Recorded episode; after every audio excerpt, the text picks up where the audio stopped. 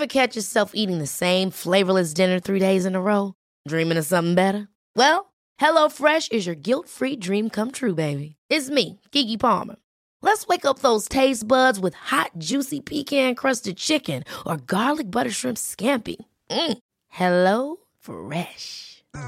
Stop dreaming of all the delicious possibilities and dig in at HelloFresh.com. Let's get this dinner party started.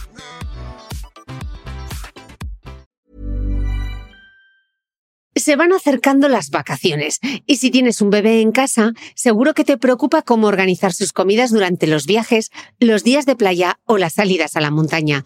Una opción cómoda y muy socorrida son los potitos de Nutriben, porque saben cuánto te preocupa dar a tu bebé tarritos nutritivos y con todas las garantías.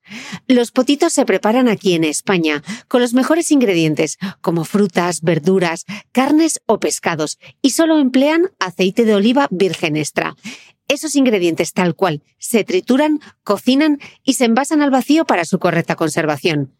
Y ya sabes que igual de importantes son los ingredientes que lleva un alimento como los que no lleva. Los potitos de Nutriben son tarritos que no contienen sal, azúcares añadidos, almidón, colorantes, conservantes, gluten o aceite de palma. Recuerda que los únicos potitos son de Nutriben. Gracias a Nutriben y a su marca Potitos por apoyar los buenos contenidos en este podcast.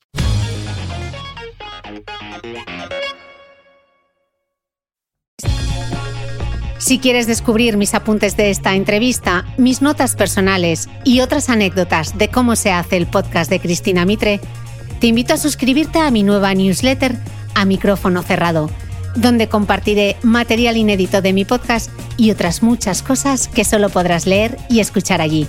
Suscríbete en www.cristinamitre.substack.com, repito, www.cristinamitre.substack.com y todos los domingos recibirás en tu email mi newsletter a micrófono cerrado. Te dejaré también link directo en las notas del podcast que como siempre comparto en mi blog www.debeautymail.es.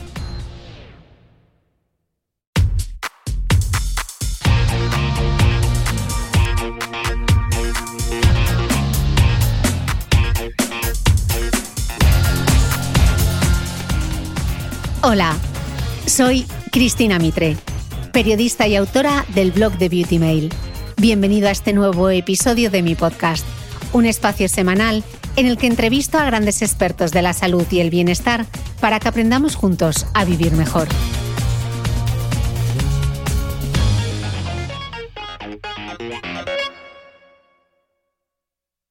Y es que hay un problema de infertilidad porque fallan muchas cosas en el proceso y es que no tenemos educación. Porque no tenemos educación sobre el proceso que te hace quedarte embarazada. Porque toda tu vida, toda tu educación es para que no te quedes embarazada. O sea, yo me enteré a los 35 años porque de toda la vida te habían dicho que siempre que cuando llueva chispea y que siempre te podías em, quedar embarazada en cualquier parte del ciclo. No, mira. O sea, esto es complicadísimo y hay gente que es muy fértil y es verdad que cuando tienes 18 años puede que sea muy fértil, pero hay muchísima gente que es infértil cada vez estamos extendiendo más la edad de, ser madres y padres, la infertilidad masculina es altísima, que tampoco se habla, entonces, y encima se cuenta que existe ciencia que va a solucionar el que tú seas madre o padre. Y eso no es así. Esto es de lo que no se habla. Entonces, yo no creo que ser madre sea un derecho que yo tengo, creo que es un privilegio, pero sí que creo que la sociedad y en especial las mujeres, porque soy mujer y en especial las mujeres, creo que necesitan más información y más medidas para saber en qué consiste los problemas de fertilidad y los problemas de infertilidad que hay, cuál es su reserva eh, ovárica, eh, cosas que son sencillas y que podrían ser una herramienta para entenderlo. Pero no creo que sea un derecho. Mm. Dice la periodista y escritora Amaya Escunce que su último ensayo, La idea de ti, no es un libro de maternidad ni de infertilidad. Este es un libro sobre todo lo que creemos o esperamos de nosotros y de nuestra vida, y de cómo revienta por los aires. Porque uno planea y luego la vida y tu reserva ovárica disponen.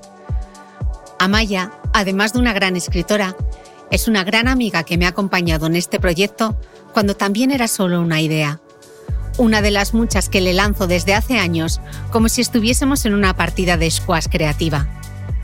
Desde 2018 ha sido una invitada habitual en este podcast.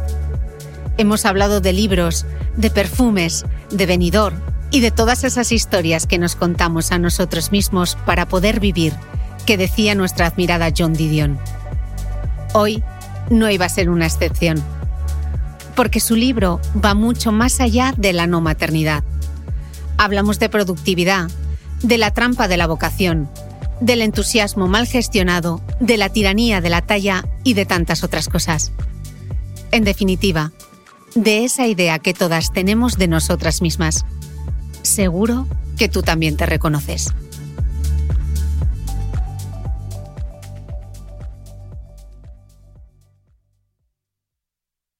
Amayos con C, bienvenida al podcast.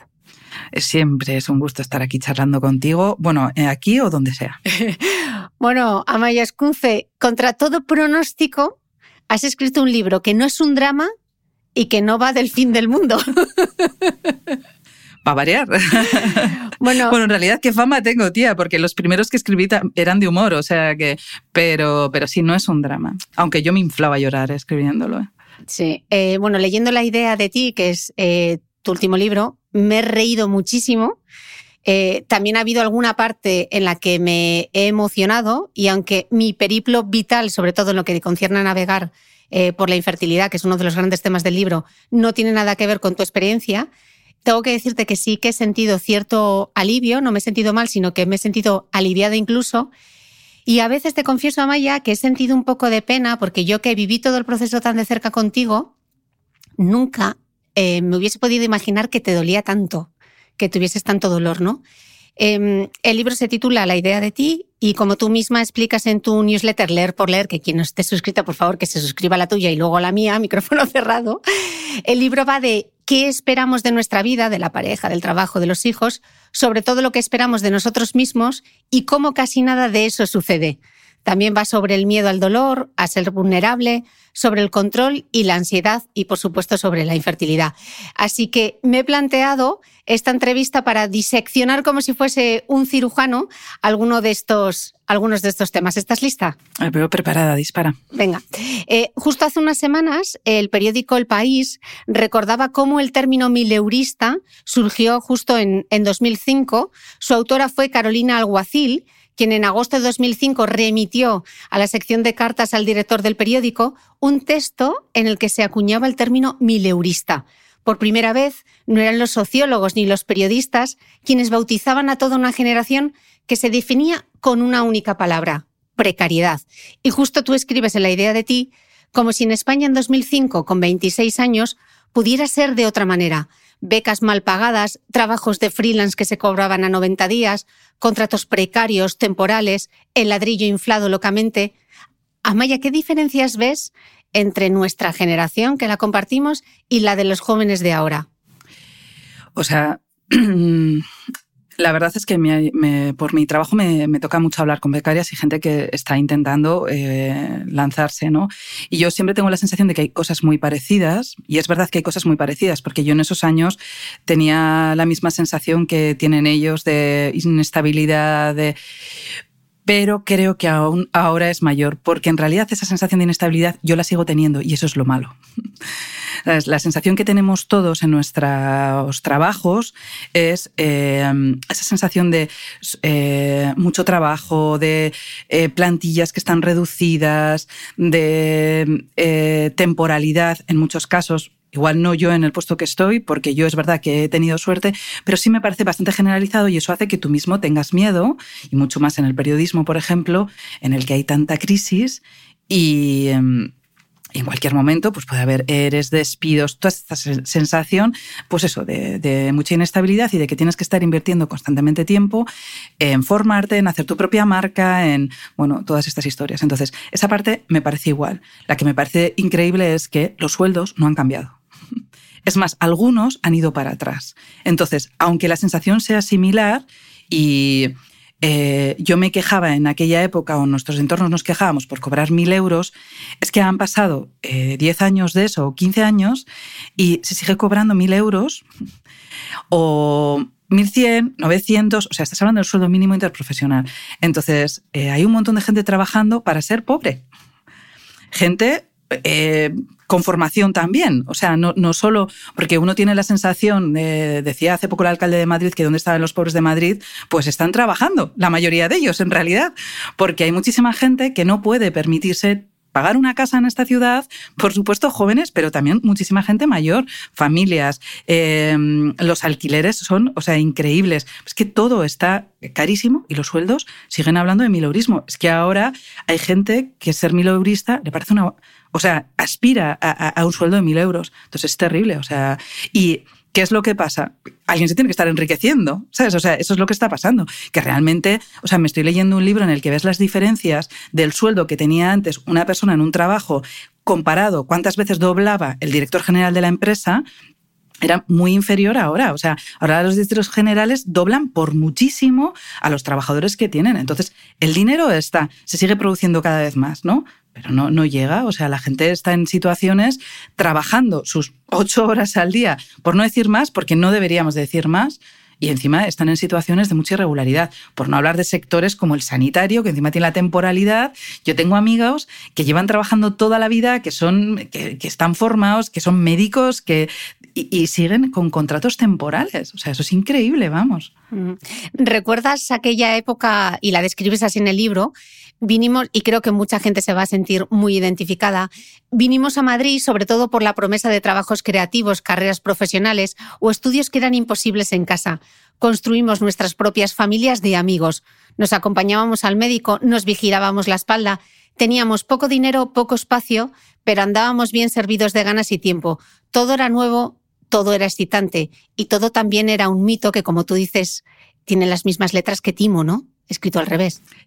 Pues es que sí, o sea, yo vine a Madrid encantada. O sea, yo venía de una ciudad pequeña como Pamplona, vine además a estudiar, yo estudié periodismo, pero luego estudié teoría de la literatura en Madrid, que no había en Pamplona, eh, los trabajos en Madrid eran prometedores y encima la ciudad era como, tenías miles de planes, restaurantes, miles de sitios, ¿no? Pero, pero claro, todo eso para muchísima gente luego no se concreta y en realidad eh, no haces, eso es parte casi de turismo de la ciudad. Tú cuántas veces haces ese tipo de cosas al año, en tu día a día no están. Y en cambio tu día a día en Madrid es mucho más complicado ahora. Entonces hay muchísima gente, y eso que yo me he quedado, porque yo hablo desde el punto de vista que profesionalmente he tenido una carrera, me ha ido bien y, he podido mantener este, eh, este estilo de vida, pero hay muchísima gente que vino conmigo que se acabó marchando porque los sueldos no daban para, para poder vivir en Madrid con cierta eh, dignidad y no tener que eh, coger una hora y media de tren para ir a un trabajo a la otra punta, e, e, este, este tipo de cosas, ¿no? Entonces, sí que creo que mm, no, es, no, no tengo nada contra Madrid, o sea, porque la ciudad es una ciudad increíble, es una ciudad muy incómoda y muy cara para vivir. Entonces, me parece que hay una especie ahí como de mito en torno a venir a las grandes ciudades y, tú te crees ahí en ese momento que, pues eso, que estás descubriendo el mundo y estás sin familia, sin apoyos y tal. Tiene una parte divertida, pero luego hay muchísima gente que vuelve a ciudades más pequeñas porque no puede en Madrid. Mm, o sea, no porque no quiera. Mm. Tú decías en el libro que algunas se quedan en Pamplona, tienen trabajos más estables, viven un tiempo en la casa familiar, tienen capacidad de ahorro, otras nos vamos a las grandes ciudades a trabajar de nuestra vocación. Sí, e, en realidad muchas de las, o sea, el problema de la vocación porque es un problema la vocación en realidad, ¿no? Es que este libro te lo, tienes que leer, se llama No puedo más, que mm, cómo se convirtió los millennials en la generación quemada de Angelen Petersen, que es de Capitán Swing. Eh, habla un poco también de esto, el problema de la vocación, porque realmente nos han hecho creer que si trabajas en lo que te gusta no vas a tener que trabajar el resto de tu vida. Y no es verdad. Vas a tener, eh, vas a trabajar mucho más. no vas a ser capaz de separar tu vida privada de, tu ocio, ni de tu trabajo, ni va a estar todo mezclado y encima vas a estar súper angustiado. Entonces, lo de la vocación, a mí me parece que mm, nos lo han vendido un poco como, como, la panacea y en realidad hay un montón de trabajos que eh, pueden hacerte muy feliz teniendo un tiempo determinado en el que haces una labor que está bien hecha y te sirve lo que te da ese trabajo, que es estabilidad y dinero para vivir tu vida. ¿no? Eso es una cosa que yo con 19 años no la veía para nada ¿no? y cada vez la veo más claro. No sé qué le diría a mi hija cuando sea mayor, porque eh, también es importante hacer las cosas que te gustan y estudiar lo que te gusta. Pero realmente, bajo esa premisa de cómo te gusta, también se produce el hecho de que como te gusta está peor pagado porque hay más gente que le gusta, entonces como hay más gente demandando esos trabajos, se pagan peor, como se pagan peor también las condiciones son peores, hay más inestabilidad. Entonces todo es una pescadilla que se muerde la cola, que acaba convirtiendo el trabajo en una cosa que no debería ser, porque el trabajo para mí, cada vez soy más consciente, tiene que ser trabajo. O sea, no, no, no, la mezcla esta con, con el ocio hace sino que tú no seas capaz de disfrutar ni siquiera de tu ocio. a mí me pasa con la newsletter que decías. Eh, eh, eh, es culpa mía. O sea, yo empecé la newsletter para escribir lo que quería escribir fuera de mi trabajo. Yo tengo un trabajo, me dedico a escribir, me dedico a corregir muchas cosas, entonces dije, esta es mi parcela. Yo ya estoy utilizando la newsletter para otra cosa, pero no soy capaz de no hacerlo, ya no es socio. Ya estoy pensando, cuando leo un libro, estoy pensando si lo voy a meter o no en la newsletter, si es material de newsletter o no es material de newsletter, si va a gustar o no va a gustar. No estoy pensando en mí, en mi ocio, en leer en una playa lo que me apetezca leer. Estoy utilizando mi ocio para crear esa carrera, esa marca o esa imagen de mí misma que tiene que ver con mi profesión. Entonces, al final llega un momento que esa vocación lo invade todo y no te permite ni siquiera a mí leer, que es mi gran hobby, ¿sabes? Leer cosas que me gusten. Entonces, todo se vuelve utilitario. Entonces, no sé, cuidado con la vocación. Cuidado con la vocación, con la ilusión y con la pasión. Son una trampa. o como dices tú con el entusiasmo, ¿no? Que a ti el entusiasmo para mí entusiasmo. Apuntaba la propia Carolina Alguacil en un artículo reciente publicado en El País que hay algo que sí nos une a las nuevas generaciones y que nos separa justamente de la de nuestros padres. Y es esa manera oscura de mirar al futuro, ¿no? Nosotros, por, dice ella que nosotros por mucho que pensemos en positivo y aunque nada esté escrito, sabemos que las cosas no van a ir a mejor. Está el medio ambiente, el calentamiento global, la economía que forzosamente menguará y ese sálvase quien pueda. Amaya, nos va a salir un drama y no queríamos. Pues sí, la verdad, no lo sé. Eh, yo mira, con todo lo que soy y que soy una preparadora del fin del mundo, que ya lo hemos hablado, que yo tengo mi mochila y he escrito un libro para niños sobre el fin del mundo. O sea, yo soy una optimista. O sea, ya sé que suena súper raro, pero soy una optimista. O sea, yo creo que el mundo siempre está un poco mejor. Es verdad que el cambio climático es urgente, pero era igual de urgente hace cinco años y hace cinco años no hablábamos tanto. Entonces me parece que estamos intentando hacer cosas, ¿no? Y con muchas otras cosas. Pasan cosas terribles, pero creo que poco a poco sí que es verdad que tenemos más conciencia. Eh, la mujer, hay muchísimo que hacer, pero vamos dando pasos, ¿no? Entonces, en ese en eso necesito al menos tener fe de que las cosas van a ir mejor, ¿no? Pero sí que es verdad que en cuanto a nuestra... Eso es como en términos como mm, grandes, ¿no? Sobre el mundo. Pero si tú piensas sobre tu propia vida, eh, yo, eh, algún libro que alguna vez hemos hablado, como el de Bill Pearson, ¿no? el de Aventuras y Desventuras del Chico Centella, que en realidad nuestros padres no lo vivieron tanto, porque en España había una dictadura y había una situación de posguerra completamente distinta, pero se empezó a vivir un poco al final, al principio de los 80, una cosa así más alejada de esta situación de como de bonanza, de que las cosas iban adelante, de que todo era posible, de que todo era, eh, de que no había tantos problemas, ¿no? En el caso de Bill Pearson es mucho antes, en los años 50, pero eso habla incluso de la radioactividad que era buena para ver cómo te medían el pie, cosas así, ¿no? Entonces había como esa especie de concepción naif del mundo. Nosotros eso lo hemos perdido, ¿no? También de, las, de la jubilación y de las pensiones, ¿no? Antes teníamos la sensación de que todos íbamos mejorando, la clase media tenía la sensación de que íbamos para adelante y ahora de repente hay una sensación de que no, de que te puedes caer en cualquier momento de la clase media que tienes que estar constantemente trabajando para mantener esa posición de, cierta comodidad a la hora de vivir y que tienes que trabajar mucho para mantenerla. Y que luego encima, cuando llegue la pensión, vas a perder un poco de calidad de vida. Porque esto es lo que tenemos todos en la cabeza cada generación aún la tiene más la sensación, porque eh, la que están justo antes de nosotros para jubilarse piensan que van a tener un poco menos de pensión, pero tú y yo pensamos que nos tenemos que buscar prácticamente las habichuelas o que vamos a tener un porcentaje tan pequeño que no nos va a servir. Pero es que yo hablo con los becarios y piensan que no van a tener nada, ¿no? Entonces todo eso te crea aún más inseguridad y más necesidad de, producción, ¿sabes? Porque porque tienes eso, pues eso, una sensación como de, inestabilidad y de, que te tienes que seguir ganando el futuro y, y es muy, muy complicado. En este libro, que como lo tengo todo el rato en la cabeza y me estás preguntando estas cosas, em, habla, por ejemplo, de, que eso produce que estemos constantemente con una sensación de, o sea, que antes este riesgo que vivían algunas personas de perder capacidad adquisitiva se dividía mucho más entre todos, ¿no? Porque había planes de pensiones no, planes de pensiones, sino eh, la jubilación para todos. Entonces, eso hacía que si tú tenías una mala situación y no podías compensar, pues bueno, tenías una manera de mantenerte. Pero como cada vez eso se va reduciendo, el riesgo se asume individualmente en vez de socialmente, como, como se asumía hace 30 mm, años. Entonces, eso hace pues, que si es tu riesgo individual, es tu responsabilidad individual y es tu angustia y tu ansiedad y tu tu preocupación por trabajar cada vez más. Mm, es ese lidiar con esa incertidumbre, ¿no? El no saber.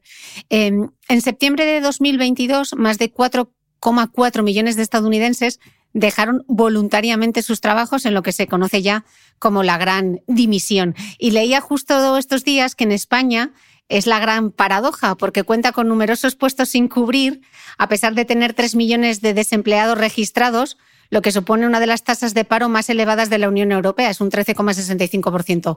Decía un experto en ese mismo artículo que en España, más que una gran renuncia, existe la gran desmotivación. El trabajador no llega a irse de su empleo porque no encuentra salarios o condiciones atractivas fuera y termina quedándose, pero se quema. Tú escribes en el libro, Amaya, que que la vida no puede ser salir de casa a las 8 de la mañana y volver a las 7 de la tarde. No es un capricho, no es vagancia, no es falta de entrega, es que no es factible si no tienes dinero para pagar a alguien que cuide de tus hijos todo ese tiempo. Y no solo no es factible económicamente, sino que muchas personas no quieren hacerlo. No están dispuestas ahora que saben que sus trabajos han salido adelante sin estar sentados en una silla a 40 minutos de atasco. Amaya, de nuevo hemos sido engañados. Sí, yo creo Sí, yo creo que es una que es una bola enorme y que es muy difícil. Y es verdad que además estamos hablando de lo de la gran dimisión siempre desde el punto de vista súper privilegiado. O sea, porque estamos hablando de trabajos que, pues eso, de gente que puede dejar su curro y de trabajos que, que por ejemplo, tienen la opción del teletrabajo. Pero sí, yo es que creo que una frase muy parecida la leí en el país también, que era, la vida no puede ser, ir a hacer la compra, trabajar toda la semana e ir a hacer la compra el sábado por la mañana, ¿no? Que en realidad yo fui este sábado a hacer la compra por la mañana y estaba así de gente. O sea, es verdad, o sea, la vida no puede ser eso. No sé qué tenemos que hacer, pero no puede ser eso. Y luego también a mí lo que trato de luchar mucho contra mí misma es porque yo siento que si pienso que o sea, trabajar de 8, o sea, yo digo de 8 a 7 porque en Madrid es súper habitual esto, tienes una hora casi para ir a trabajar o 45 minutos y te coges un cuarto de hora para tener cierta calma, luego eh, tienes tus 8 horas con una hora para comer y una hora para volver. Entonces, eso con un niño, o sea, o tienes otra persona que te lo cuide o no, ningún colegio te da esa cobertura, ¿no? Entonces empiezas como a pensar y a, tener en cuenta esto y, tú misma te ves un poco como vaga porque te han enseñado que si no valoras el, trabajo es que, o sea, no te valoras a ti mismo, ¿no? O es que nos valoramos tanto a través de lo que hacemos que, que también a través de las horas que metemos, de lo que somos capaces de producir, bueno, en España el presentismo es una lacra total, porque además, eh, o sea, es que no tiene nada que ver con la productividad, son cosas completamente distintas. Entonces, sí, de verdad. No, sé si nos han engañado y nos seguimos engañando y tenemos que hacer un ejercicio real de, yo creo que, de parar esto y de racionalizar el trabajo para ser más productivos, además. Porque eh, leí hace poco, en realidad, que, de las, se había hecho un estudio de las jornadas de trabajo de ocho horas en las oficinas eran productivas dos horas y media realmente productivas dos horas y media. O sea, es que es una barbaridad eso. O sea, algo está mal ahí, o sea, porque es un montón de tiempo que, que, no está siendo productivo. Y bueno, y todas las pruebas que se han hecho, que ha hecho Microsoft, por ejemplo, me parece que fue en Japón, de reducir las jornadas laborales a cuatro días, habían conseguido aumentar la productividad de todos los equipos. ¿Sabes? Era hacer lo mismo en menos tiempo. Mm. Porque lo que se piensa es que eh, si tienes más tiempo vas a hacer más, ¿no? Pero es que no funciona así realmente. Estábamos comentándolo al principio de la entrevista y es un tema que tú y yo hemos hablado mil veces y es como nuestros esta cultura de que nos defina nuestro trabajo, que nos defina no lo que somos sino lo que hacemos, ¿no? Y me encanta esta cita de mi admirada Tina Brown, que también vivía mucho, que vive mucho de las ilusiones y de las pasiones. Eh, ella es una gran periodista, ha sido directora de, Vanity Fair, de Vogue, de un montón de revistas. Ella dice que una profesión, por gratificante que sea, nunca debe confundirse con una vida, ¿no? ¿Y cuántas veces caemos en este error de la ilusión, de la vocación, de la pasión, sobre todo porque Instagram está plagado de mensajes del tipo de sigue tu pasión, persigue tus sueños, ¿no? Sí, es súper complicado y luego más cuando lo mezclas con trabajo, imagínate si es un trabajo de asalariado y te echan, ¿no? Entonces, em, todo lo que tú eres y todo lo que conforma tu día a día, de repente desaparece. Entonces, ¿tú qué eres, no? Te has quedado sin nada de eso. O sea, todo tu esfuerzo, todo lo que hacías era, pues eso no puede ser. O sea, yo creo que no nos podemos definir y yo es un ejercicio que estoy intentando hacer también de no preguntarle a la gente a qué te dedicas, porque me di cuenta que era una de las cosas que primero preguntaba. Y una vez, yo creo que lo conté en la newsletter, un comercial, me dijo, mi trabajo, ¿por qué si lo odio? Es como diciendo, es una cosa que hago y, que me da dinero, que, tampoco estoy diciendo que la gente odie su trabajo. O sea, yo qué sé, yo tengo muchas amigas, por ejemplo, que trabajan en el sistema sanitario, que les gusta mucho su trabajo, por ejemplo, mi hermana, ¿no? Eh, pero no, no, te puede definir solo eso, porque tu vida puede cambiar al día siguiente por lo que sea y tú dejas de hacer ese trabajo y tú sigues siendo la misma persona. Entonces tienes que vivir con todo eso, ¿no? Y me, parece muy importante. Yo, me cuesta un esfuerzo, o sea, yo, yo estoy criticando todo esto porque eh, lo que estoy haciendo es revisarme a mí misma todos los problemas que tengo con esto de sobreentrega, de sobreproducción, de definirme a través de mi trabajo, de, no de mi trabajo, de mi posición en la revista, ¿no? Sino de todo lo que hago, o sea, de lo que escribo, del podcast, de mi newsletter. No, yo soy otra cosa.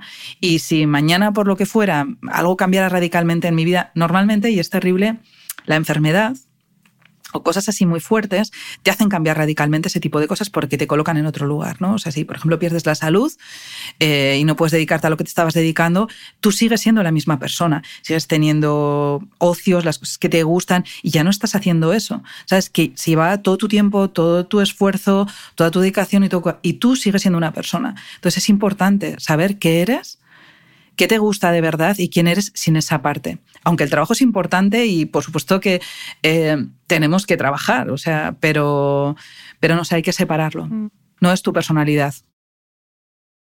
Sí, sobre todo que las carreras profesionales cada vez van a ser más largas, vas a tener que invertir más años, va a haber más disrupción tecnológica con lo cual, eh, igual el trabajo que estás haciendo ahora, dentro de unos años no existe, ¿no?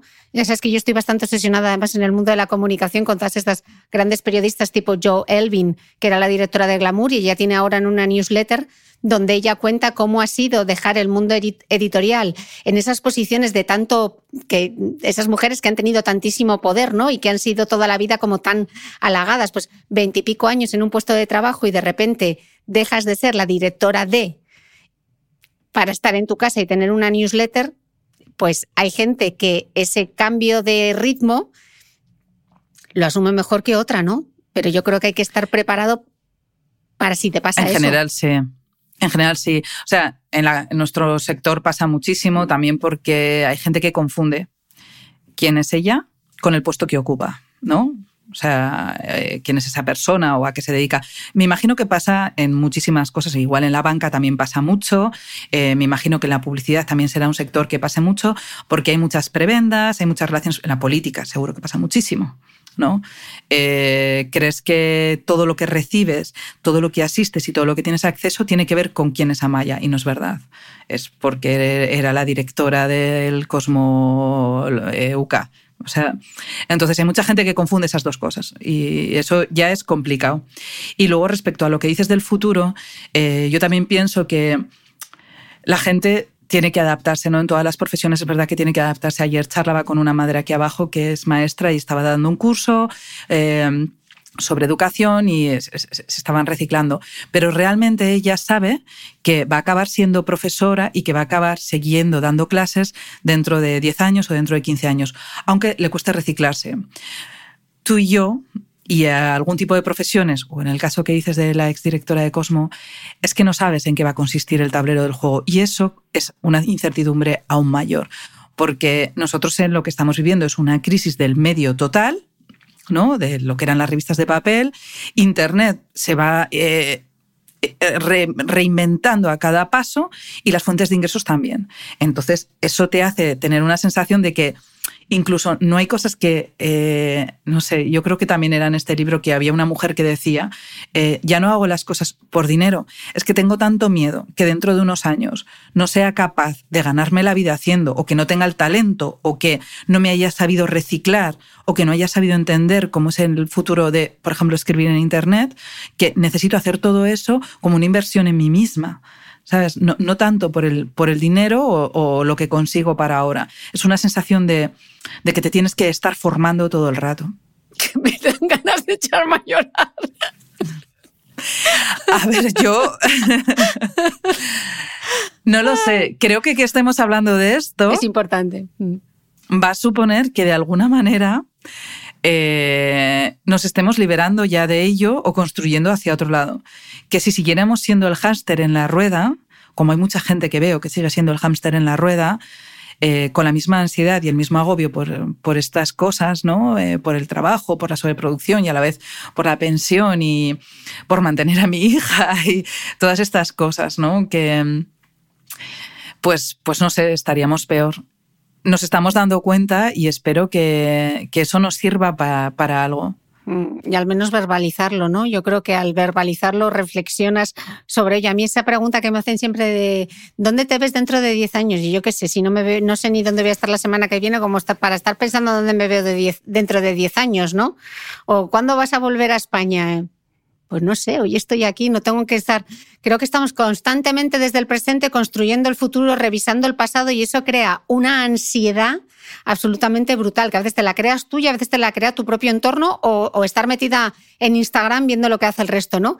En esto de la productividad, Amaya, los psicólogos hablan ya del síndrome de la vida ocupada, ¿no? Me lo explicaba mi querida amiga Patri psicóloga, que me decía que muchas personas asocian hacer muchas cosas, hacerlas rápido, sobrecargar la agenda con eficacia, con productividad, incluso con éxito profesional. Tú lo apuntas en el libro, dices así, el, el estar siempre ocupados, el no tener tiempo para la vida personal, la sobrecarga, ya no equivale a tener éxito. Incluso esa sensación de que trabajar mucho significa ser mejor persona, más capaz, con más voluntad, también hemos descubierto que no es verdad. Seguimos educados en todo eso, en la realización a través del trabajo, en que incluso nuestro ocio debe ser productivo, pero cada vez son más las personas que han cambiado las tablas de medir su propia vida. De nuevo el timo. A ver, ¿sabes lo que pasa? Que yo soy capaz de ver esto, pero no de no hacerlo. O sea, pero luego sí que me entra cierta paz cuando hablo con... Esto sí que las generaciones que vienen después estoy yo notando un cambio. O sea, me parece que eh, no tienen tanto esta sensación, que no están constantemente demostrando todo lo que están trabajando, que porque nosotros tenemos como esa especie como de educación en tienes no solo que trabajar, sino que demostrar que trabajas, ¿no? Que se vea que trabajas, ¿no? entonces, eh, me parece que no hay tanto me da la sensación de que valoran otras cosas y a la hora de pensar qué tipo de trabajo quieren y a la hora de pensar en su futuro tienen otro punto que, que por lo menos yo no tenía. No sé si... Y, en parte cosas de las este planteamiento viene de, verles, ¿no? ¿Sabes? De, por ejemplo, esto, una reunión en un evento con muchísimas mujeres y me di cuenta de eso, ¿sabes? Que lo comenté también en la newsletter. Las mujeres que eran más mayores, eh, de mi edad, incluso un poco más mayores, todos hablaron de, tenían buenos trabajos, pero las jóvenes también eran un ambiente todos muy parecido y hablaban pues del trabajo, del éxito, de la superación, de la carrera, de tal. En cambio, las jóvenes hablaron de cosas súper distintas. En la misma mesa, ¿sabes? Eran conversaciones sobre un hablo, sobre eh, congelación de óvulos, sobre que estaba yendo a terapia, sobre que quería cambiar de vida, la otra. O sea, eran conversaciones más emocionales y me pareció que ninguna se estaba definiendo a través de su trabajo. Entonces, creo que aquí estamos avanzando. Igual el problema que tenemos nosotros es que somos la horquilla.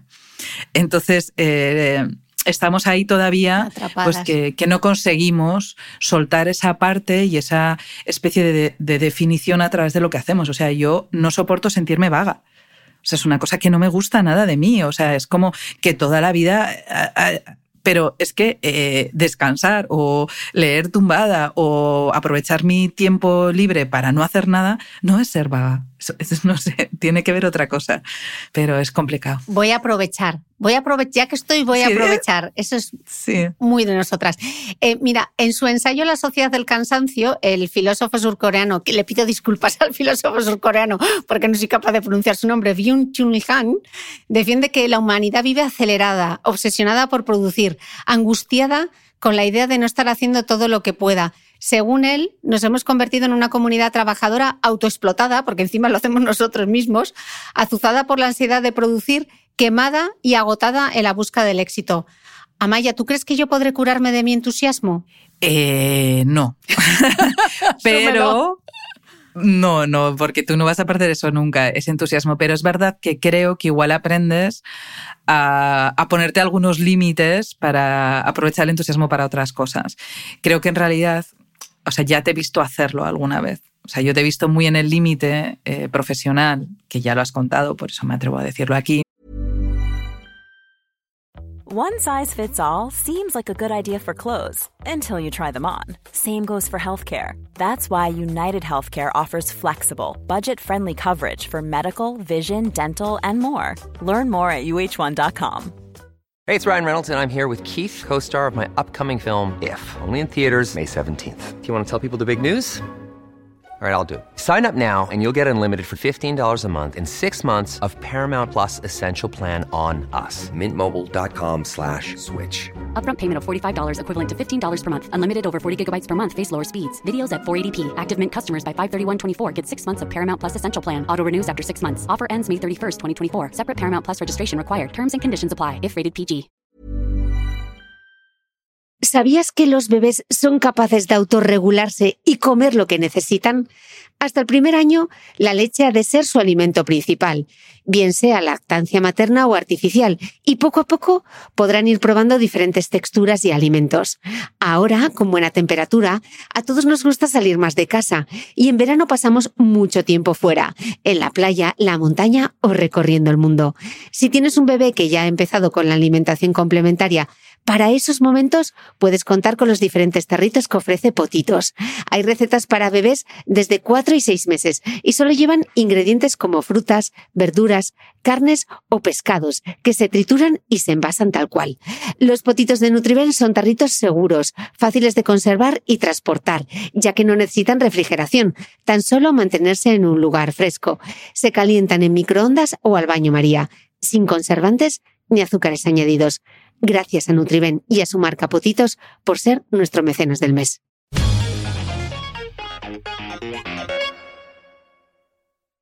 ¿no? que estabas muy saturada con muchísimo estrés y aprendiste a, poner ese límite. Entonces me imagino que, poco a poco uno lo, irás poniendo en el libro, eh, no hablando de esto, sino hablando de los aprendizajes que hacemos en la vida.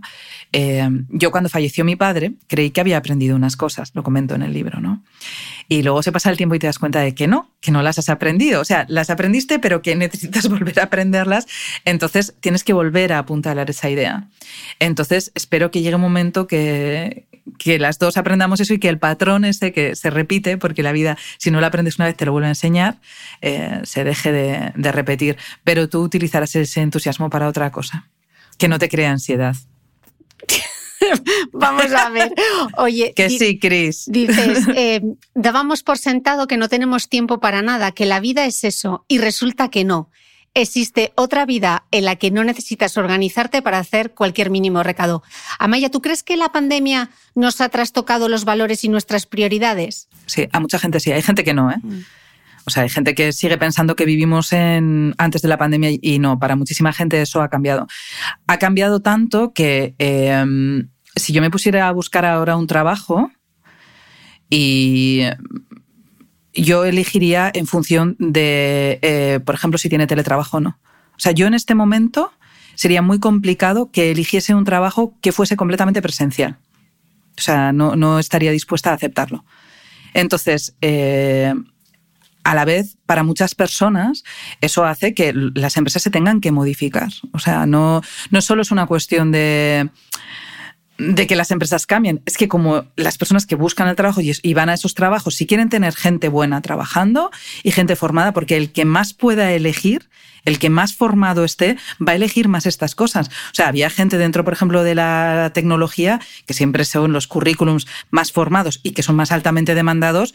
O sea, esto de que me pongas un puff en el trabajo de que me estás, y me des de desayunar, de que me estás hablando. O sea, me tienes que dar unas condiciones de vida porque he entendido que puedo trabajar de otra manera. Pero no solo es el teletrabajo, porque es, otra manera de trabajar que tiene que ver con la productividad y que tiene que ver también con las prioridades, mm. porque mm, nos hemos visto en una situación de miedo y de incertidumbre que sabes que todo puede cambiar.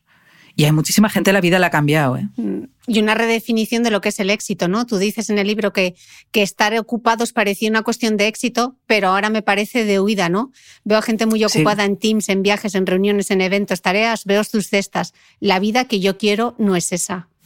Sí, porque tenías la sensación como de que, pues eso, son los auditores, ¿no? Que es como el tope de gama de, en mi caso, de angustia vital, porque yo todos los auditores que he conocido así pues es que son unas jornadas maratonianas, no sé cuántas horas, luego encima o sea, es todo mucho demostrar también que, estás trabajando, ¿no?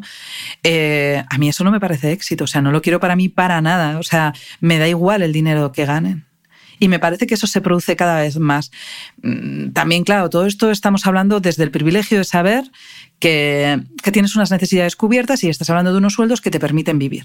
Bien, no te digo de lujos, porque además yo no soy una persona de lujos ni necesito grandes cosas, pero estás ahí. Estamos hablando siempre del privilegio. Luego por debajo, pues es que hay muchísima gente que estamos hablando de otra cosa y yo de esa situación no puedo hablar porque no me encuentro en una situación, pero sí creo que el, concepto de éxito ha cambiado muchísimo y eh, admiras ahora y ves perfiles de la gente que admira que no tiene nada que ver con, el, con esa persona ocupada que cena sola en un hotel. Mm. Uno de esos ejes centrales del libro es la infertilidad, y de esto tú y yo ya hemos hablado más veces, pero sí que es cierto que leyéndote hay quizá varios puntos que no habíamos tocado hasta ahora y que me han tenido rumiando pensamientos desde entonces y he hecho como varios apartados, ¿vale? De, frases eh, relacionadas con la fertilidad. Y una de ellas es confundir un deseo con, con, un derecho, y hay una frase que recoges, eh, corrígeme si lo estoy diciendo bien, Catixa, Catixa es, ¿no? Catixa Aguirre, en el libro Madres No, eh, que la tengo subrayada en fluorescente ama y ella dice, el lenguaje neoliberal es emocional, inspirador, empoderante y pútrido. Convierte los deseos en derechos y los derechos en deseos. Túmbate aquí, abre las piernas, concéntrate en tus sueños. Si lo deseas con suficiente fuerza, se hará realidad. Tú defiendes, por el contrario, que ser madre es un privilegio y una experiencia egoísta. Sí, porque también hay mucho mito también de. Porque la maternidad, me imagino que yo creo que viene, vendrá del machismo todo esto, como, como de una mujer que tiene no sé cuántos mil hijos y que generosa es y que entregada a la vida de los demás y todo esto. O sea, por supuesto que tiene un acto de generosidad tener que entregarse a sus hijos, pero yo no he tenido hijos para que el mundo sea un sitio mejor. O sea, yo he tenido hijos por un acto egoísta de querer vivir yo la experiencia de la maternidad. O sea, no es mi entrega al mundo. O sea, porque además no, sabes qué va a pasar con ese hijo ni cómo va a ser ese hijo. Entonces tú lo haces porque tú quieres vivir la experiencia. ¿no? Entonces, ese, ese, punto de la generosidad, es verdad que una vez que tienes el hijo, no es que seas generoso, es que le quieres y, te entregas. Que también hay gente que no, porque también dentro de la maternidad hay gente que, que, vive la maternidad de una manera muy distinta, ¿sabes? Hay gente que tiene un hijo y se arrepiente de tenerlo, que es una cosa de la que tampoco se habla, ¿no? Pero o sea, que lo de la maternidad es una decisión egoísta, egoísta en torno, eh, o sea, en, el sentido de que yo quiero tenerlo, no, no, no. Y la sociedad no me, no me debe eh, ese hijo. O sea, no, yo no, no es como, no puedo tenerlos, ayudadme. O sea, no, es como si tuviese una enfermedad de la que me tienen que curar. Me refiero, o sea, yo creo en la sanidad universal gratuita para todos. Entonces yo creo que tenemos que ayudar. Si tú te pones enferma, tenemos que repartir los recursos para conseguir que si tú no los tienes, tenemos que ayudarte. Es una cuestión de justicia. Que tengas hijos o no, no me parece que esté dentro de eso. Es verdad que a eso se suma otra cosa, y es que hay un problema de infertilidad porque fallan muchas cosas en el proceso y es que no tenemos educación porque no tenemos educación sobre el proceso que te hace quedarte embarazada, porque toda tu vida, toda tu educación es para que no te quedes embarazada. O sea, yo me enteré a los 35 años porque de toda la vida te habían dicho que siempre que cuando llueva chispea y que siempre te podías em, quedar embarazada en cualquier parte del ciclo. No, mira. O sea, esto es complicadísimo y hay gente que es muy fértil y es verdad que cuando tienes 18 años puede que sea muy fértil, pero hay muchísima gente que es infértil cada vez estamos extendiendo más la edad de, de, ser madres y padres, la infertilidad masculina es altísima, que tampoco se habla, entonces, y encima se cuenta que existe ciencia que va a solucionar el que tú seas madre o padre. Y eso no es así. Esto es de lo que no se habla. Entonces, yo no creo que ser madre sea un derecho que yo tengo, creo que es un privilegio, pero sí que creo que la sociedad y en especial las mujeres, porque soy mujer y en especial las mujeres, creo que necesitan más información y más medidas para saber en qué consiste los problemas de fertilidad y los problemas de infertilidad que hay, cuál es su reserva eh, ovárica, eh, cosas que son sencillas y que podrían ser una herramienta para entenderlo pero no creo que sea un derecho. Mm, luego vamos a entrar en, los, en todo el tabú de los tratamientos de fertilidad, pero otra de las cosas que me gustaría hablar contigo y me parece importante y que no habíamos tocado hasta ahora es el lenguaje de la infertilidad. Y hay una frase tuya demoledora que es, me jodía toda esa sensación de, la que, de que la responsabilidad estaba en mí. Y creo que esto, Amaya, es fundamental por toda esa narrativa sexista en torno a la infertilidad haciendo a la mujer responsable de ese fracaso, entre comillas, y ejemplos hay 50.000, yo solo he cogido algunos, que te llamen, por ejemplo, primípara añosa para etiquetar a las madres mayores de 35 años, que tu útero es hostil, o, por ejemplo, describir el ciclo menstrual como si fuese un fracaso, mientras que los espermatozoides son todo como en tropa y son grandes luchadores, ¿no? Porque al fin y al cabo habitamos esas palabras, ¿no, Amaya? Sí, bueno, yo fui embarazada geriátrica en el embarazada geriátrica. Me quedé embarazada con 39 años y tuve a mi hija con 40. Entonces, en esto, por supuesto, vas a alto riesgo y tal, pero ya embarazada geriátrica. No sé, yo eh, a mí me parece, yo lo he llevado mal también esa parte porque además, eh, primero eh, te hacen todas las pruebas a ti, te someten a ti a miles de pruebas. Las pruebas de las mujeres son muy complicadas, son dolorosas en muchos casos, porque y esta frase me la dijo mm, el director de una clínica de fertilidad. Eh, del hombre solo necesitamos un espermatozoide útil. Y no es verdad. Porque luego toda mi experiencia ha sido que no solo necesitan solo uno útil, sino uno útil que sea capaz de que no sea portador, que tal, que no sé. O sea, aquí hay muchísima sensación de que está todo puesto en la, en la parte de la mujer y hay muchísimas de las estas que solo ya en el espermatozoide porque no sé, por la fragmentación, o sea, no soy capaz de contártelo científicamente, hay mucha parte también. Entonces, por supuesto, o sea, es que el lenguaje en general de la infertilidad es terrible y te responsabiliza muchísimo. Entonces, tú te ves ahí sentada pasando un examen que suspendes todo el rato, porque tú lo suspendes todo el rato, porque te van a medir, no tienes esto alto, tienes lo otro sé que bajo. Es que todo el rato es la sensación de que tú lo estás haciendo mal, pero tú no puedes hacer nada para cambiarlo. Entonces, no, es, es, es, terrible. Y luego, además, como juegan con estadísticas y el sistema público juega con estadísticas también, es que si no llegas a tres óvulos fecundados y tal, es que ni siquiera te los vamos a implantar, ¿no? Entonces, eso deja fuera del sistema a muchísima gente que tiene un problema, por ejemplo, de, de reserva ovárica pronto, ¿sabes? Porque. Y, a ver, que yo tuve a mi hija con 39, pero me costó seis años quedarme embarazada. O sea, que no es que me pusiera con 39 a tener hijos. Mm. Y hay gente que incluso con 25 años tiene ese problema. Y luego además no solo que te hagan responsable, sino que además, como tú apuntas en el libro, nos han educado a enfrentar los problemas de diversas maneras, a aportar soluciones. Entonces, claro, ahí estás tú remangada contra el mundo, es el mundo contra ti y tú contra tu propia naturaleza, ¿no? Y eso es lo que te decía un poco también de mi padre, ¿no? O sea, es que tú, una enfermedad como la de mi padre, entonces teníamos un mal diagnóstico, te lo pone encima de la mesa y tú empiezas como a pelear, ¿no? Vas por un lado, vas para otro, contigo misma también. En mi caso, pues tuve un embarazo ectópico, perdí una trompa, bueno, entonces tú empiezas como a intentar ir por un lado y por otro, ¿no? Para, pues como la carrera o como en la vida, ¿no? Pues si no consigo esto así, pues voy a estudiar esto. Si no hago esto de tal manera, voy a hacer esto, ¿no? Pero hay cosas que no funcionan así y que da lo mismo lo que tú hagas y por mucha ilusión le pongas y lo optimismo, tu sueño no se va a cumplir. Y hay muchísima gente que no se le ha cumplido. Entonces, eh, ¿no lo querían lo suficiente? No, no, no, tiene nada que ver. O sea, hay cosas que no tienen solución. Y eso hay que tenerlo claro porque si no es dolorosísimo. Porque yo incluso cuando estaba embarazada, había, o sea, cuando no me conseguía quedar embarazada es, no lo deseo lo suficiente. Lo que pasa es que no he sido una de esas personas que toda su vida querían ser madres. Yo me lo he planteado más tarde y en realidad no era la ilusión de mi vida. Entonces es como no tengo el deseo suficiente de serlo, mi, mi cuerpo no, lo, no, no, no, no es capaz. Si lo deseara lo suficiente sería, pero esto es responsabilidad mía. Entonces eso es terrible de pensar. Bueno, al final es la aceptación, ¿no? Que no es resignarte, sino que es aceptar, ¿no? Pero qué difícil. Es complicadísimo. Parar, ¿no? Yo esta yo era una duda porque vi muchos casos a mi alrededor mientras eh, yo lo pasaba de cómo saber cómo parar. En el libro lo cuento que una jefa que le comenté y yo casi no hablaba de esto, por eso también tú dices que eh, pero no de esto, sino que yo en general cuando estoy pasando mal una cosa, lo que hago es no hablar, ¿no? Entonces, cuando lo estoy hablando es que lo estoy superando. Eso es, esa es la historia, ¿no?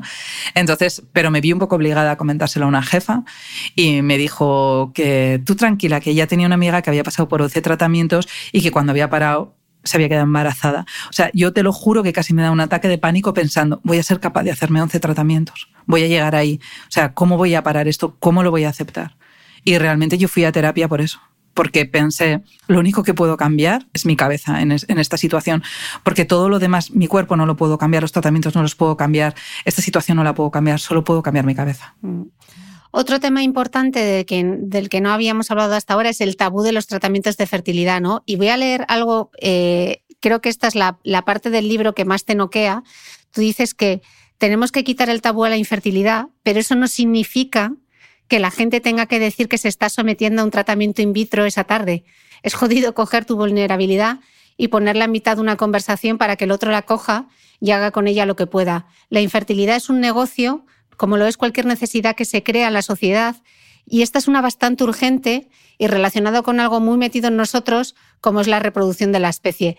Lo estábamos diciendo antes, Amaya, ¿no? Que el tabú realmente es que se dé por hecho que puedas tener hijos a los 40 y que además, en muchos de los casos, puedas tenerlos con tus propios óvulos, ¿no? Esa es otra presión eh, añadida. Claro. O sea, el, problema de todo esto es que la gente piensa que hablar de infertilidad tiene que ser contar que me voy a hacer mañana un in vitro o que me acaban de dar un negativo en un in vitro. Yo no creo que ese sea el tabú. O sea, tú estás pasando un proceso íntimo y personal como una pareja que, yo creo que lo pongo en el libro, que va a tener relaciones esa noche, va a tener sexo, va a tener un hijo. La gente tampoco lo dice, ¿sabes? Y no es que haya un tabú en torno a eso, es que hay una parte que tiene que ver con la intimidad. Entonces tú no vas con tu intimidad poniendo en todos los lados. Es verdad que si se la ocultas a todo el mundo, es un tabú, pero no tienes por qué hablar en el momento. A mí me parece que el tabú es otra cosa. O sea, el tabú es todo eso que no se habla y que se da por hecho y que, es que damos por hecho la fertilidad. O sea, es que es eso. Y damos por hecho que vamos a ser madres. O sea, yo, hay gente que le oigo decir, y he sido muy consciente estos años, que dice, cuando sea madre, mi hija se va a llamar eh, Azucena. Das por hecho que vas a ser madre, y esto se lo oí decir a una tía que no tenía pareja en ese momento y que igual tenía 38 años ya, porque lo pensé no tenía pareja, tenía 38 años, eh, no tenía avisos en ese momento ni, intención de, decía, cuando sea madre, como una cosa, porque lo sigues dando por hecho. Entonces, eso es el tabú, no lo otro. Ese es el tabú. Y también, bueno, mm. sí. Y el gran mito, que lo dices tú en el libro, es siempre está de fondo la sensación de que depende de nuestra elección. Y esa yo creo que es la gran mentira y lo que no nos han contado. Sí, sí, completamente. O sea, eh, es que lo das por hecho. O sea, yo lo, digo muchas veces en el libro, cuando era pequeña, eh, podía pensar muchas cosas de mi futuro. Yo nunca he querido ser madre. O sea, este, este deseo de pequeña de yo seré madre o como mis amigas seré madre, familia numerosa, que es que se lo he oído decir miles de veces. Yo no he tenido eso en la cabeza, pero siempre he pensado que lo iba a ser. O sea, es que no me cabía otra opción en la cabeza. O sea, que si quería, lo sería. O sea, eso es lo que tenía en mi cabeza. Y yo lo he visto eh, en mis amigas también eso. Y, lo sigo viendo. O sea, hay una parte que, que, no se nos mete en la cabeza. O sea, que, que a partir de los 35 la fertilidad cae en picado en muchísimas mujeres. En la mayoría, es verdad que hay excepciones y siempre las ha habido, pero son las excepciones. O sea, la mayoría es que caen picado y a partir de los 40 es complicadísimo. Y a partir no sé de qué cifra era, con tus propios óvulos, es un milagro de la naturaleza. Pero esa es la parte de la que hemos oído hablar. O sea, es tu tía que se quedó embarazada con 44 del último. Esa es la parte que hemos dado por hecho. No la contraria de todas las mujeres que tuvieron pérdidas, eh, problemas en los embarazos, niños con problemas y de todas las que no se quedaron embarazadas. Es que a veces es como para echarse a llorar, ¿eh? porque te pasas media vida con miedo a quedarte embarazada. O sea, yo por lo menos así lo viví en mi adolescencia. Era como que no me toque, que no me toque a ver si me voy a quedar embarazada. Y luego te quieres quedar embarazada y es un puñetero milagro. Sí. Hombre, hay gente que es fácil, ¿no? Pero hay muchísima gente que no. Pero para la gran mayoría. No, en realidad. O sea, y luego me sorprendo también porque yo también pienso, como está metida en este rollo, luego oigo gente que me dice, no, si me costó dos años quedarme embarazada y tenía 25. Y lo pasé mal y tal, no sé qué, pero no porque tuviese un problema de fertilidad, sino porque le costó dos años quedarse embarazada no teniendo ningún problema de fertilidad. O sea, que también me refiero que acabó teniendo luego tres hijos esa persona. O sea, no sé, nos falta muchísima información. Y sí, o sea, nos falta educación sexual, ah, pero a porrillo. O sea, yo cuento una anécdota en, en el libro. Buenísimo. De una amiga mía, que no puedo decir su nombre, que me lo prohibió, que la llamo Macarena, vamos, que acabé con su novio en una consulta de, una, de educación sexual, que, o sea, que es que para mí aquello fue como, como porque la educación sexual que yo había recibido me la dio con toda la buena voluntad una monja en mi colegio, que no habría tenido relaciones sexuales si realmente todo había ido por su camino. Esa mujer no había tenido relaciones sexuales. Entonces no sabía nada de lo que hablaba, o sea, era solo biología. Era lo que era un pene, lo que era una vulva y, poco más. Entonces, claro, tú te pasas la adolescencia pensando, como me toque, me quedo embarazada, encima voy a ser una buscona, porque metemos aquí todo el machismo, encima voy a ser una buscona yo, como me toque, me quedo embarazada. Entonces, es que era un terror. Y luego de repente te ves con 34 años diciendo, pero si, ¿cómo era esto? Sí, sí, sí, yo he estado, se me ha retrasado la regla un día muerta de miedo y resulta que me he tirado seis años recibiendo negativos. O sea, es terrible, sí. Eh, voy a cambiar de tercio, vamos a pasar de, de, la infertilidad a otro tema. Voy a ponerte unas declaraciones, ¿vale? Escucha esto. Vale. We're not used to seeing untreated bodies on the screen. We're only used to seeing bodies that have you know, been trained. I can't stand in front of a mirror like that. If I stand in front of a mirror, I'm always sort of, I'll pull something in, I'll turn to the side, I'll do something. I can't just stand there. Why would I do that? It's horrifying. So, but that's the problem, isn't it? That we've been, not you, but certainly women, have been brainwashed all our lives to hate our bodies. That's the fact of it. And um, everything that surrounds us is. is, reminds us how imperfect we are and everything is wrong with us. Everything is wrong. And you need to look like this. So you try, sta- you try standing in front of a mirror, take your clothes off and don't move.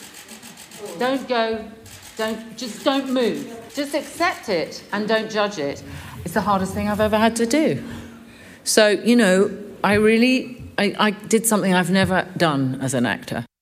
Amaya, estas son unas declaraciones de la actriz Emma Thompson en una rueda de prensa en el Festival de Cine de Berlín y dice algo así, eh, como que todo lo que nos rodea nos recuerda lo imperfectas que somos, todo está mal con nosotras, todo está mal y tienes que mostrarte de una determinada forma.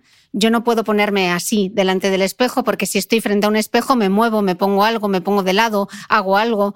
No puedo estar así parada porque es horrible. Solo acércate a un espejo sin moverte, quítate la ropa y no te muevas. Acéptate, acéptate y no te juzgues. Es lo más difícil que he tenido que hacer nunca. He hecho algo que nunca he hecho como actriz. Eh, tú escribes en, el libro sobre ese curioso fenómeno que hacemos muchas mujeres de meter tripa, ¿no?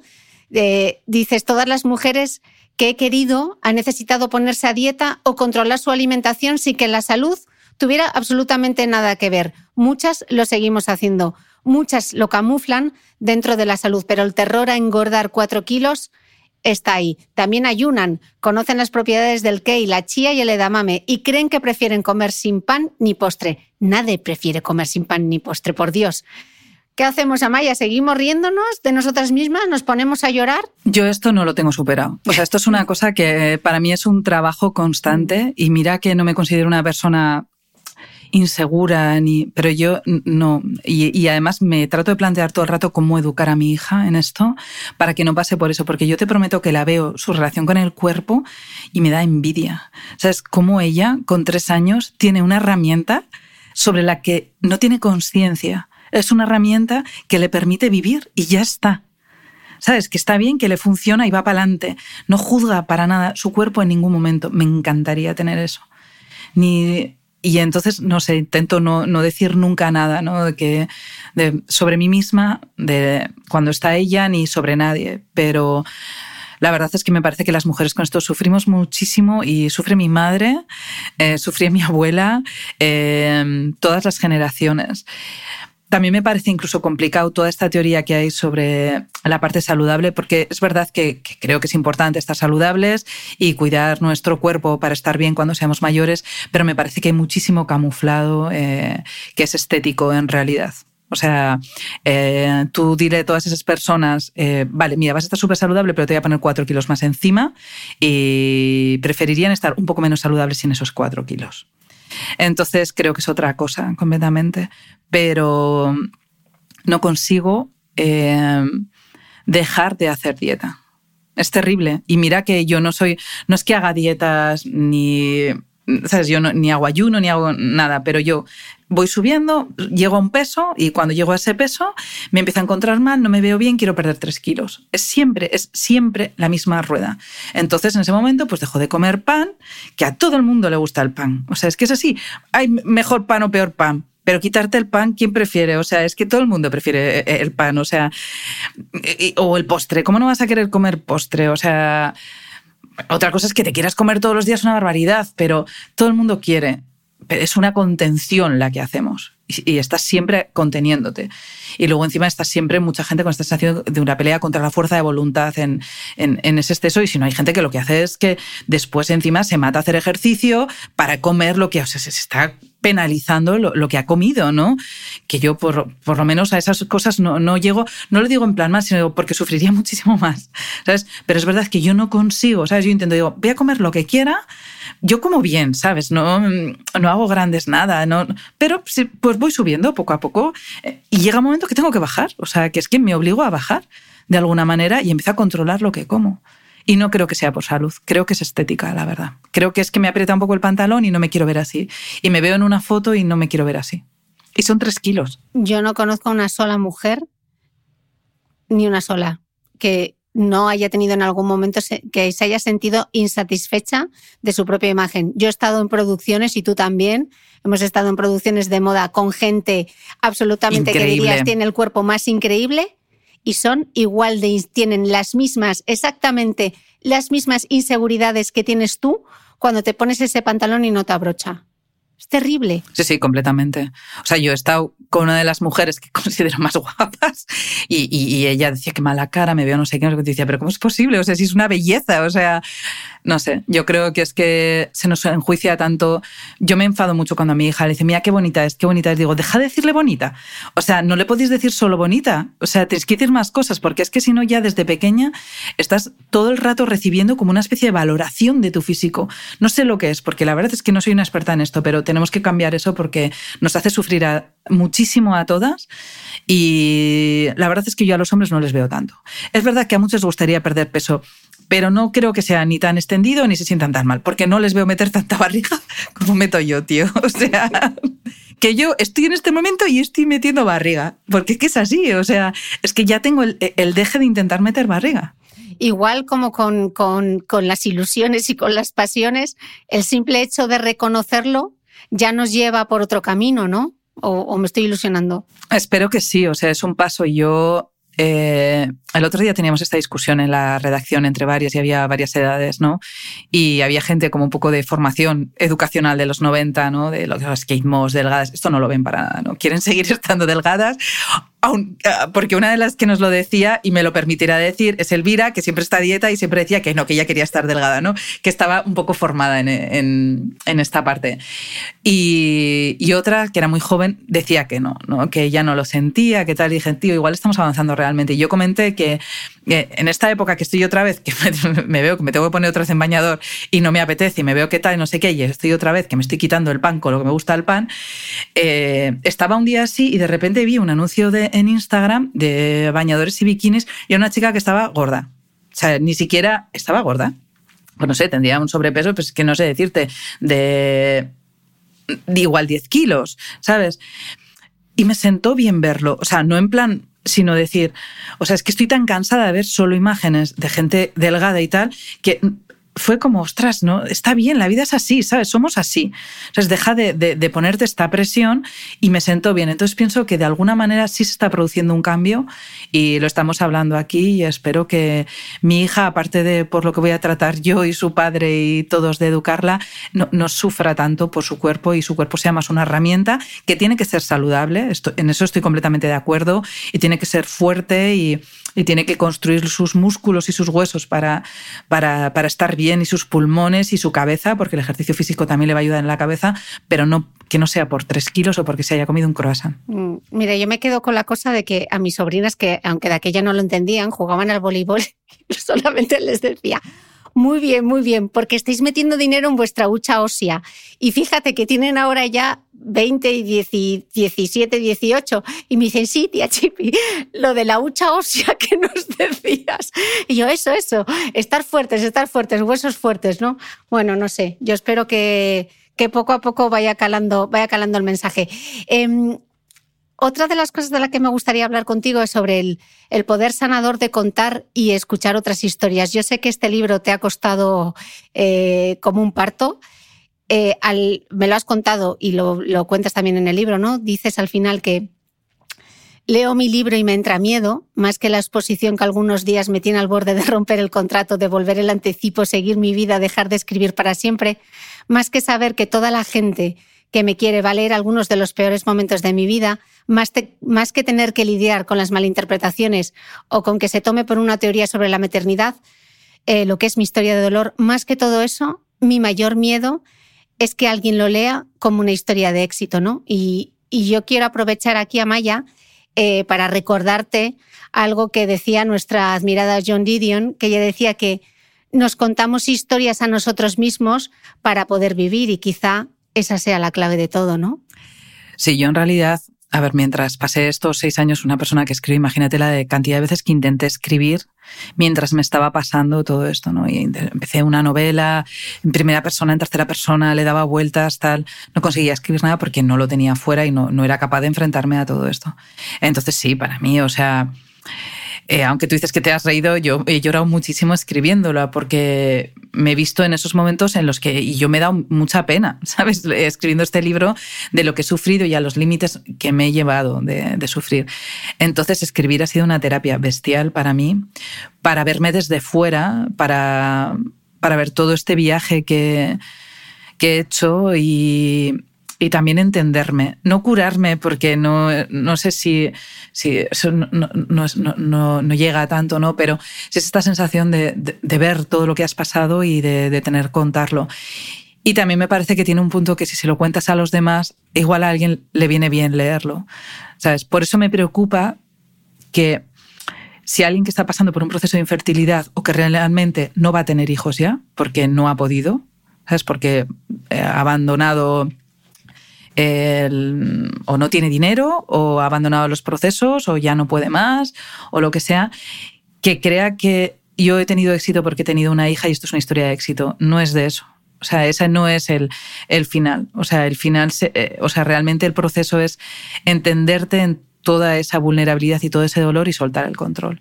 El éxito es ese, no tener una hija aunque yo sé que en esos momentos no lo entiendes para nada. Es lo otro lo que te va a servir para toda la vida también y tienes que aceptar que igual no vas a poder tener un hijo, aunque yo entiendo que esto es súper difícil de, de, aceptarlo. Bueno, aparte que es algo que tienes que transitar tú y es un viaje personal que tienes que hacer, pero mm, yo desde mi experiencia personal, al leerte a ti, he sentido cierto alivio porque yo no quise, de manera consciente, yo no quise pasar por todo eso. Y ver por escrito todo lo que describes eh, siempre te queda la duda, ¿no? ¿Y si? ¿Y si lo hubiese hecho? Pues cuando lees a alguien que ha transitado por ahí y que lo habla de manera tan abierta y no se guarda nada, pues dices, pues es que estaba lo cierto, ¿sabes? A mí no me hubiese compensado eh, transitar por ese dolor.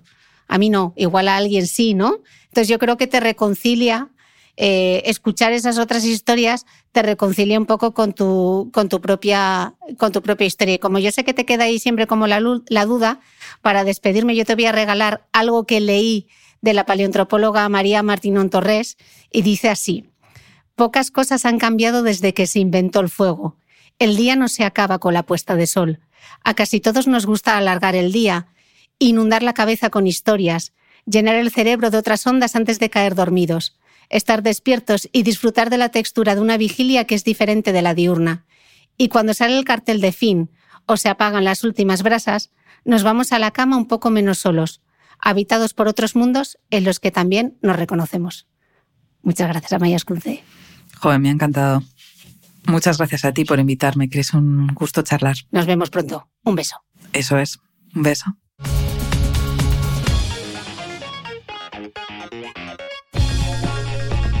No olvides que todas las notas de este capítulo están en mi blog de beautymail.es. Además, si no quieres perderte ninguna entrevista, suscríbete a el podcast de Cristina Mitre en tu reproductor de podcast habitual. Y un último favor, si me escuchas en Apple Podcast o en Spotify, regálame una reseña, porque así ayudas a que este podcast siga creciendo. Muchas gracias y nos escuchamos de nuevo el próximo domingo.